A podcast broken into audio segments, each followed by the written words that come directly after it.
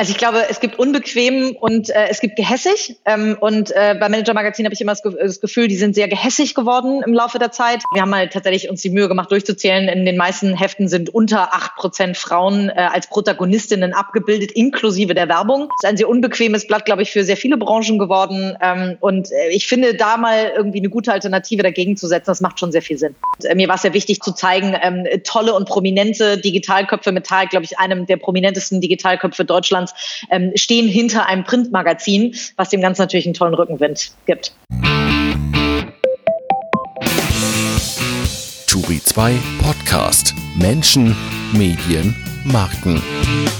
Katharina Wolf ist studierte Juristin. Sie hat fünf Jahre für die CDU in der Hamburger Bürgerschaft gesessen und sie führt eine Personalberatungsagentur in der Hansestadt. In sehr jungen Jahren hat sie auch mal Schlager gesungen und unter anderem im ZDF Fernsehgarten Auftritte gehabt. Jetzt macht Katharina Wolf was Neues. Sie gründet ein gedrucktes Wirtschaftsmagazin.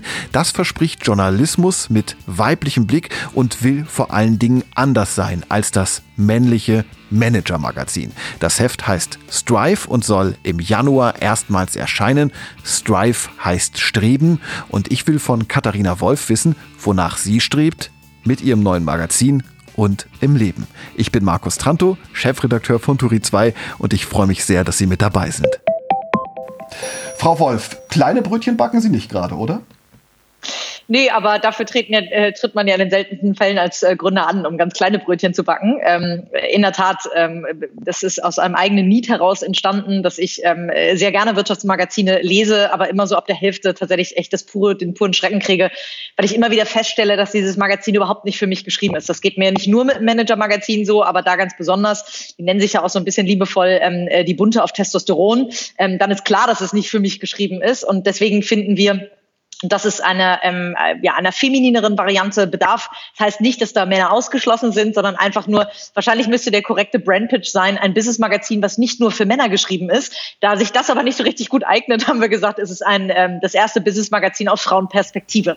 Dann lassen Sie uns da gerne mal ein bisschen konkreter werden. Ich habe das Manager-Magazin schon allein berufsbedingt regelmäßig in der Hand. Worin wollen Sie sich denn unterscheiden? Also ich glaube, ähm, Look and Feel ist äh, beim Manager Magazin zum Beispiel schon ähm, relativ stark mit diesen schwarzen Balken und das ist ein, ein Look and Feel, der sich meiner Welt relativ doll wahrscheinlich oder sich von, von der Welt, die ich sonst so konsumiere, auch ähm, wenn man in Richtung E-Commerce guckt, relativ doll unterscheidet. Ähm, äh, die, wenn man sich anschaut, wir haben halt tatsächlich uns die Mühe gemacht durchzuzählen, in den meisten Heften sind unter acht Prozent Frauen äh, als Protagonistinnen abgebildet, inklusive der Werbung. Ähm, also das heißt, da finde ich als Frau auch relativ wenig Role Models und ich finde es schade, dass ähm, es gibt mittlerweile so tolle weibliche Role Models auch für Männer, ähm, dass keiner unserer beiden Geschlechter ähm, da weibliche Role Models ähm, äh, abgebildet sieht.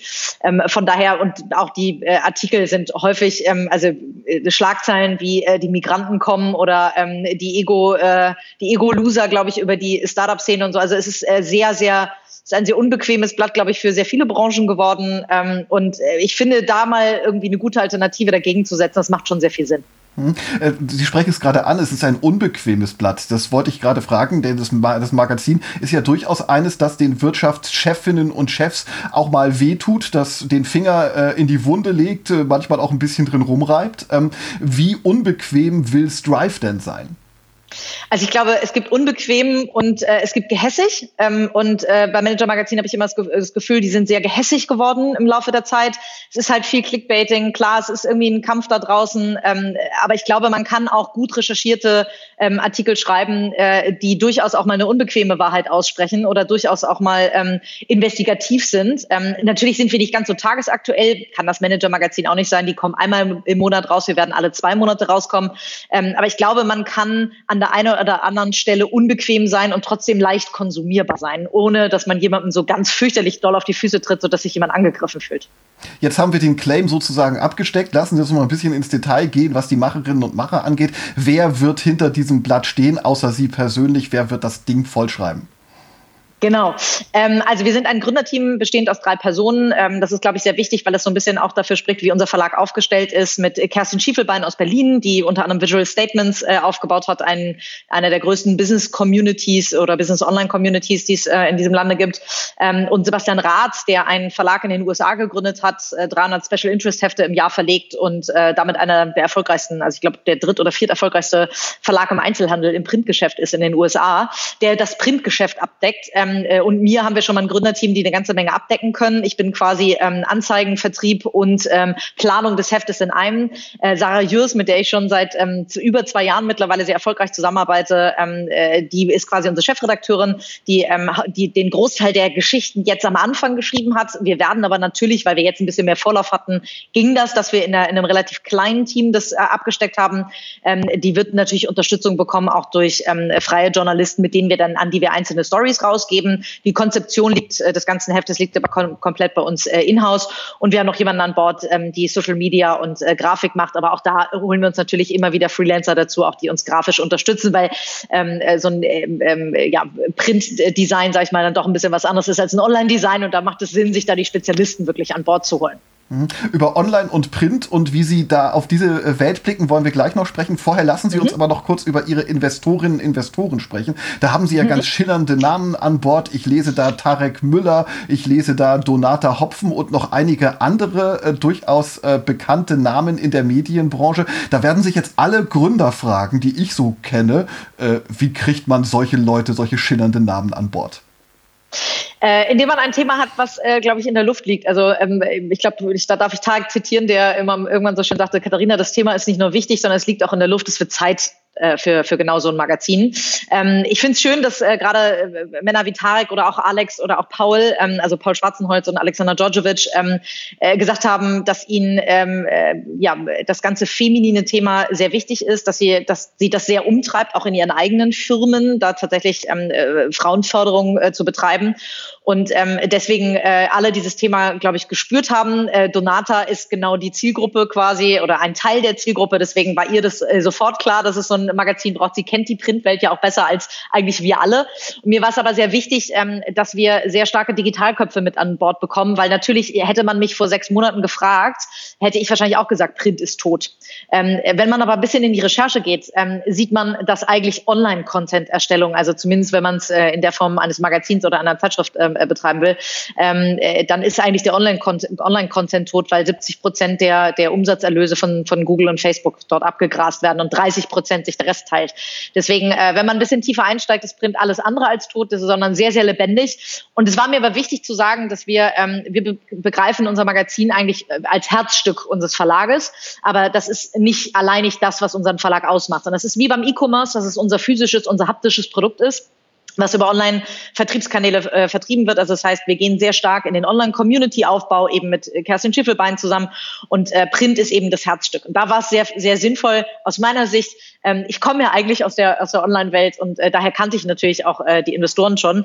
Ähm, und äh, mir war es sehr wichtig, da quasi ein Gegengewicht zu geben und auch zu zeigen, ähm, tolle und prominente Digitalköpfe mit Tal, glaube ich, einem der prominentesten Digitalköpfe Deutschlands, ähm, stehen hinter einem Printmagazin, was dem Ganzen natürlich einen tollen Rückenwind gibt.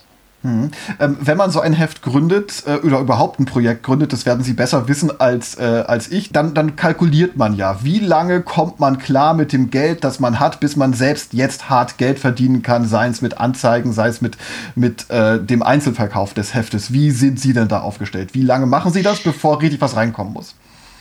Ähm, also wir haben so kalkuliert, dass wir die Investorengelder gar nicht bräuchten. Das ist eher ein Backup. Ähm, wir wollen auch natürlich mit denen gerne und wir wollen auch gerne zusammen mit, mit den Investoren verschiedene Bereiche abdecken. Alexander Djordjevic, äh, Gründer von Foodist, ist extrem stark im Bereich ähm, äh, Abo-Commerce. Äh, das heißt, das ganze Abo-Geschäft ist ihm extrem gut be äh, bekannt. Da kann ich noch eine ganze Menge von ihm zum Beispiel lernen. Äh, eine Donata kennt tatsächlich die Printwelt und auch äh, die Medienwelt insgesamt sehr gut.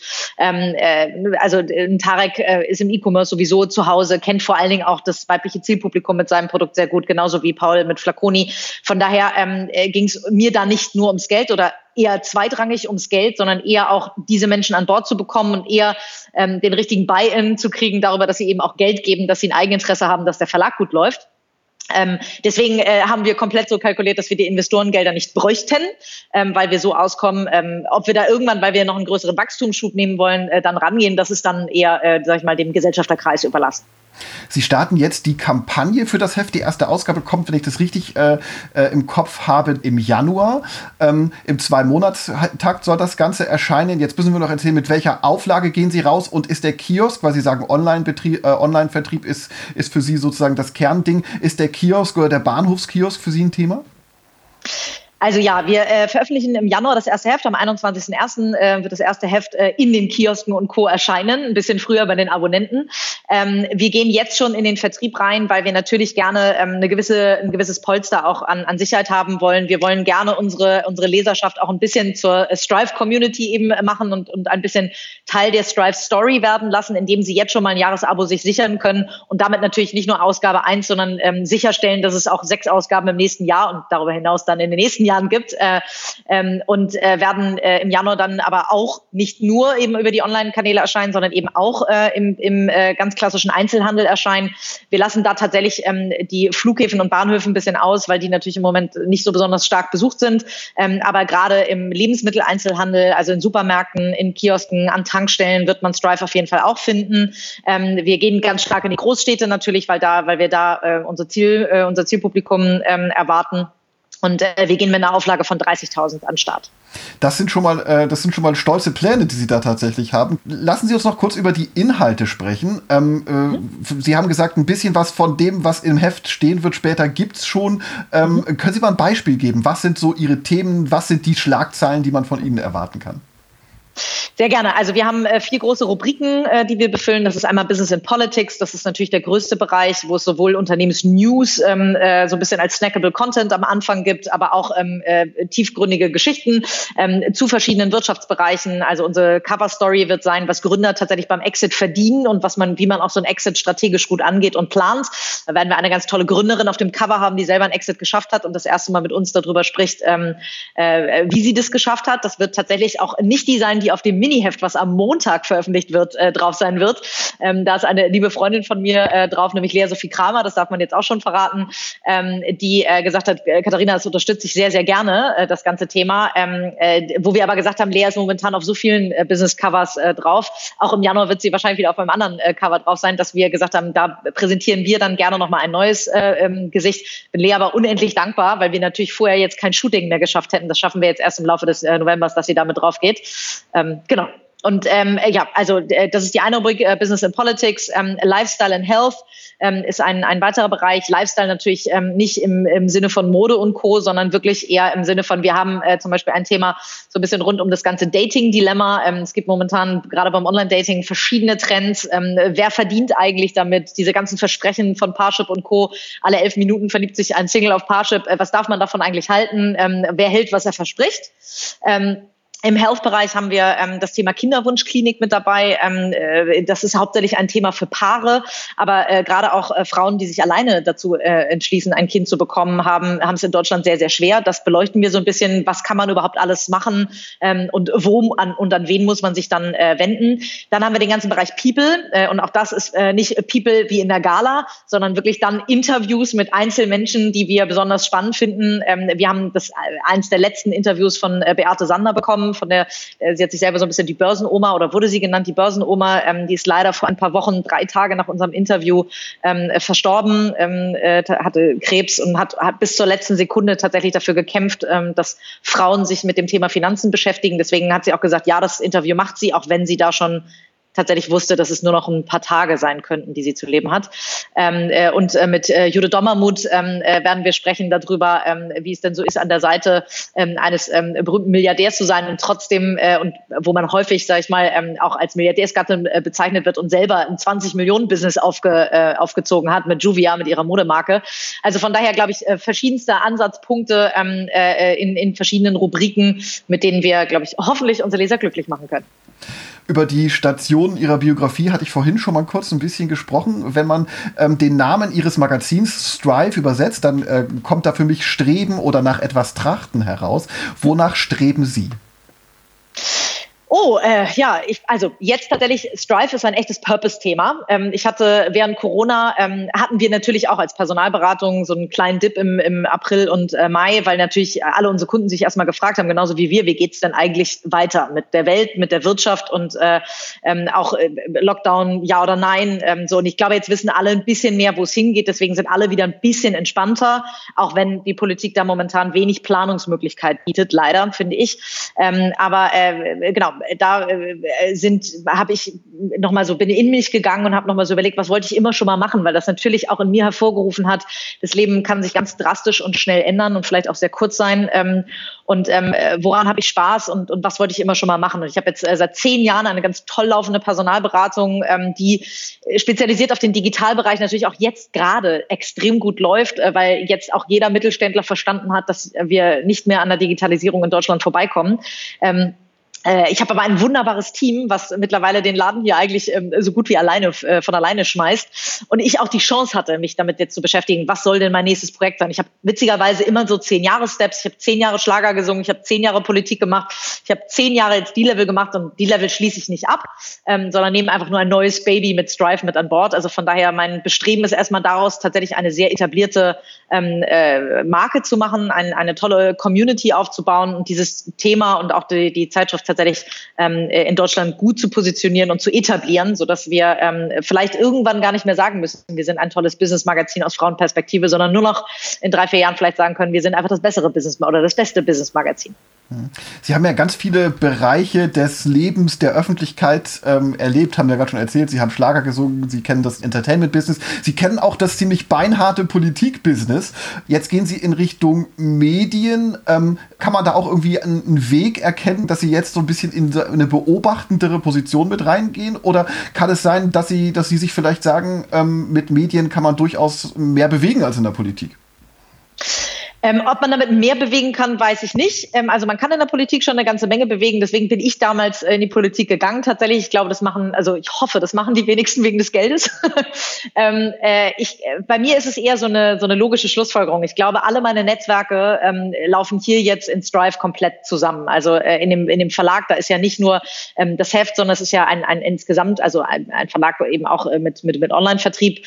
Ähm, so und äh, da ist, läuft mein Online-Know-how mit rein, ähm, da läuft ähm, äh, mein Netzwerk mit rein, ähm, äh, da läuft äh, mein B2B-Sales-Gen mit rein, das ich natürlich über die letzten zehn Jahre entwickelt habe.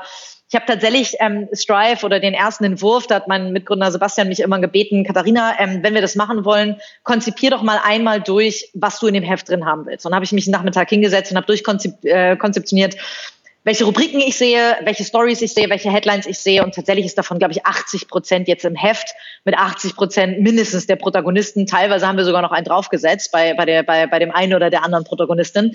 Ähm, äh, deswegen ist es irre, dass so viele Menschen, ich bin wahnsinnig dankbar, dass so viele Menschen Lust haben, da mitzumachen. Wir haben äh, tatsächlich über die Hälfte unseres Media-Budgets schon äh, eingesammelt fürs nächste Jahr. Ähm, auch wo alle sagen, der Anzeigenvertrieb ist tot. Nee, ich glaube, wenn man es richtig macht, mit einem guten Thema um die Ecke kommt und gut erklärt, dann sind äh, Kunden durchaus bereit, da auch äh, Budget reinzugeben.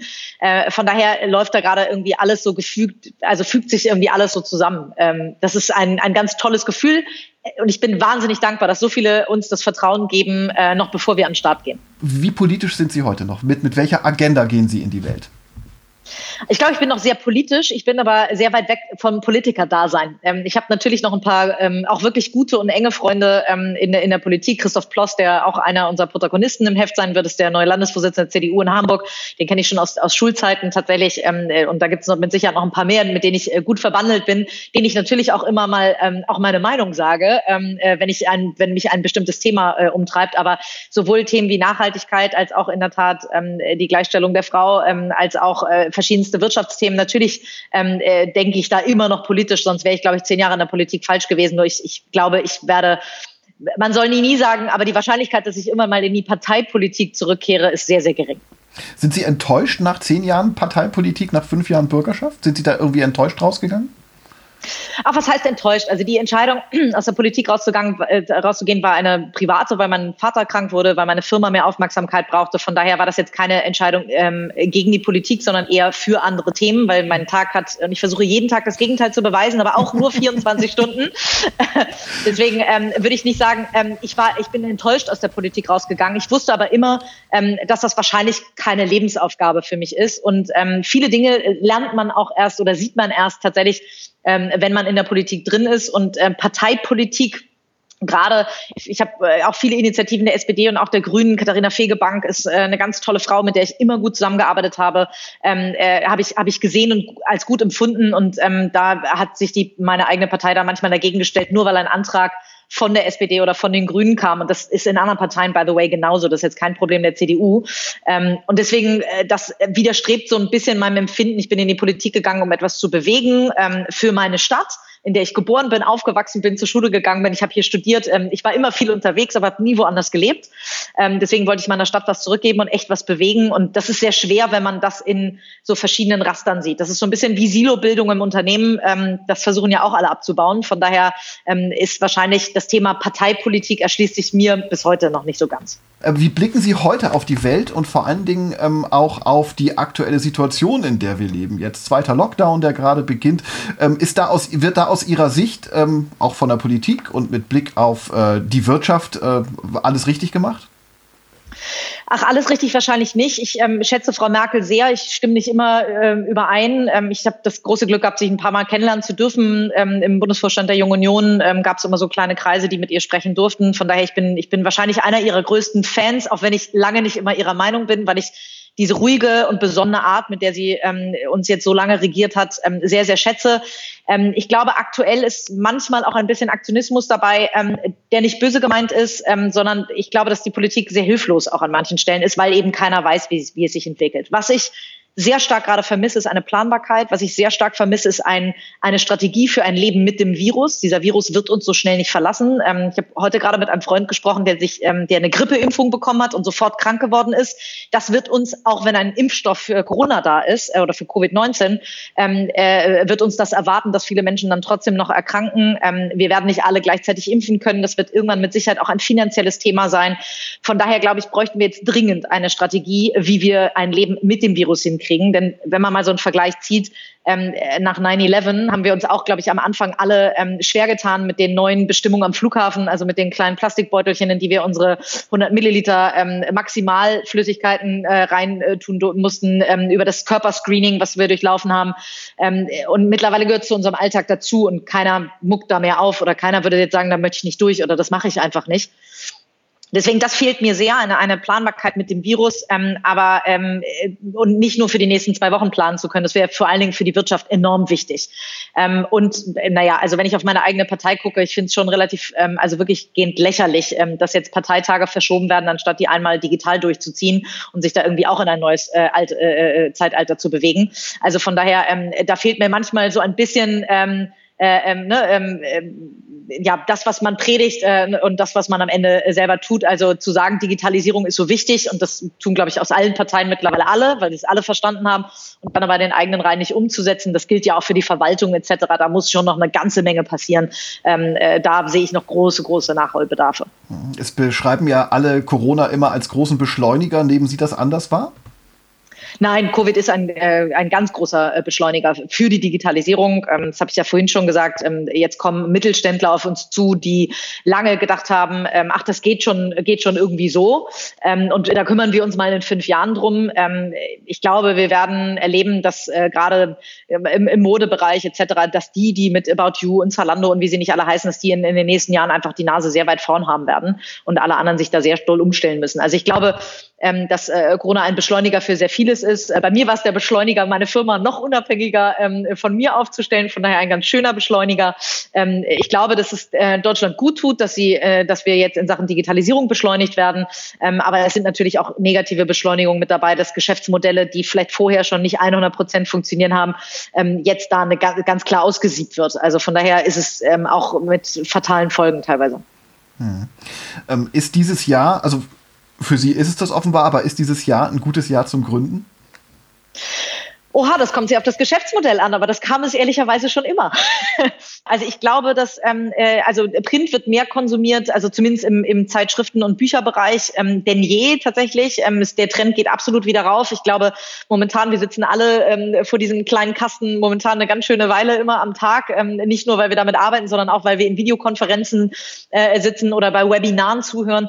Ähm, deswegen ist, glaube ich, so dieses haptische Produkt, dieses sich zurücklehnen im Sessel mit einem Tee, Kaffee oder einem Glas Wein irgendwie nochmal eine Zeitschrift oder ein Buch zu konsumieren, ist momentan etwas, was momentan wieder sehr im Trend ist äh, und da, wo der Trend wieder hochgeht. Ähm, deswegen ist das mit Sicherheit und das ist gar nicht der Grund, warum ich Strive gegründet habe, aber ähm, das spielt uns sehr in die Karten. Und natürlich guckt man sich als Gründer und auch als Investor immer eine Marktchance an. Und ich glaube, keiner würde da gerade rein investieren, wenn ich sagen würde, ich baue, baue jetzt gerade eine, eine Online-Plattform äh, für Reisen zum Beispiel. So, also von daher, äh, da muss man sich jetzt schon sehr genau an, angucken, glaube ich, welche Branchen sind in Zukunft überlebensfähig, nicht nur unter dem Aspekt digital, wo ersetzt vielleicht irgendwann ein Algorithmus eine, eine Person oder so, sondern auch, welche Märkte werden in Zukunft denn überhaupt ähm, eine Rolle spielen und wo verändert sich die Welt auch gerade. Wie blicken Sie in die Zukunft? Wie blicken Sie auf die nächsten fünf Jahre? In Bezug auf was, muss ich da fragen? In Bezug auf äh, sowohl Ihr Magazin, aber vielleicht auch einfach auf, auf das, was äh, Sie äh, in Ihren Arbeits- und Lebenszyklen tun. Also gerne äh, sowohl persönlich als auch ähm, beruflich antworten. Also ich glaube, mein Leben hat sich schon massiv verändert ähm, durch Corona, allein weil ich als Beraterin vorher ähm, zwei bis drei Tage die Woche unterwegs war. Also wir reisen nicht ganz so viel wie Unternehmensberater, aber auch schon eine ganze Menge. Ähm, da spare ich wahnsinnig viel Zeit. Ich kann sehr viel von zu Hause aus erledigen. Ich vermisse aber manchmal auch den Perspektivwechsel, dadurch, dass man in Berlin, in München oder wo auch immer ist. Ich vermisse das Reisen ein bisschen. Äh, für die Ökologie ist es und für die, äh, glaube ich, Nachhaltigkeit der Ökologie ist es momentan äh, auch ein Beschleuniger. Also ich glaube, dass, ähm, äh, dass, es, dass wir alle sehen, es geht auch ohne Flugreisen. Ähm, und dennoch muss ich gestehen, dass ich ab und zu, ähm, und da, der harte Winter kommt ja jetzt erst, ähm, da werde ich bestimmt die Sonne ab und zu vermissen, äh, in die man jetzt gerade nicht fliegen kann. Wir wissen ja auch alle nicht, wie lange, bis die Sonne dann im April oder Mai irgendwann wieder kommt. Ähm, äh, ich sehe es jetzt, also man muss die Situation dann nehmen, wie sie ist. Ich sehe es jetzt als gute Option, ähm, weil gerade am Anfang natürlich einer Gründung man sich immer sehr stark aufs Business konzentrieren muss. Von daher äh, nehme ich den Winter jetzt wirklich, um äh, Strive gut an den Start zu bringen und hoffe, dass wir das im nächsten Jahr gut etabliert kriegen und in den nächsten zwei, drei, vier, fünf Jahren eben dann wirklich eine ganz etablierte Marke in Deutschland hinbekommen und vielleicht sogar ähm, irgendwann ins, erstmal ins deutschsprachige Ausland gehen ich glaube, ich weiß gar nicht, ob ich unbedingt ein Magazin haben muss, was dann auch noch auf Englisch übersetzt wird, aber ähm, äh, da wäre ich ja mit Sebastian Rath an meiner Seite, ähm, der in den USA sitzt, auf jeden Fall ähm, hätte ich einen guten Partner zur Seite. Das heißt, da kommen noch große Pläne. Äh, Frau Wolf, ganz vielen Dank für diese Einblicke in Ihre Arbeit. Viel Erfolg für das Magazin, das Sie an den Start bringen. Dankeschön. Ganz lieben Dank, Herr Tranto.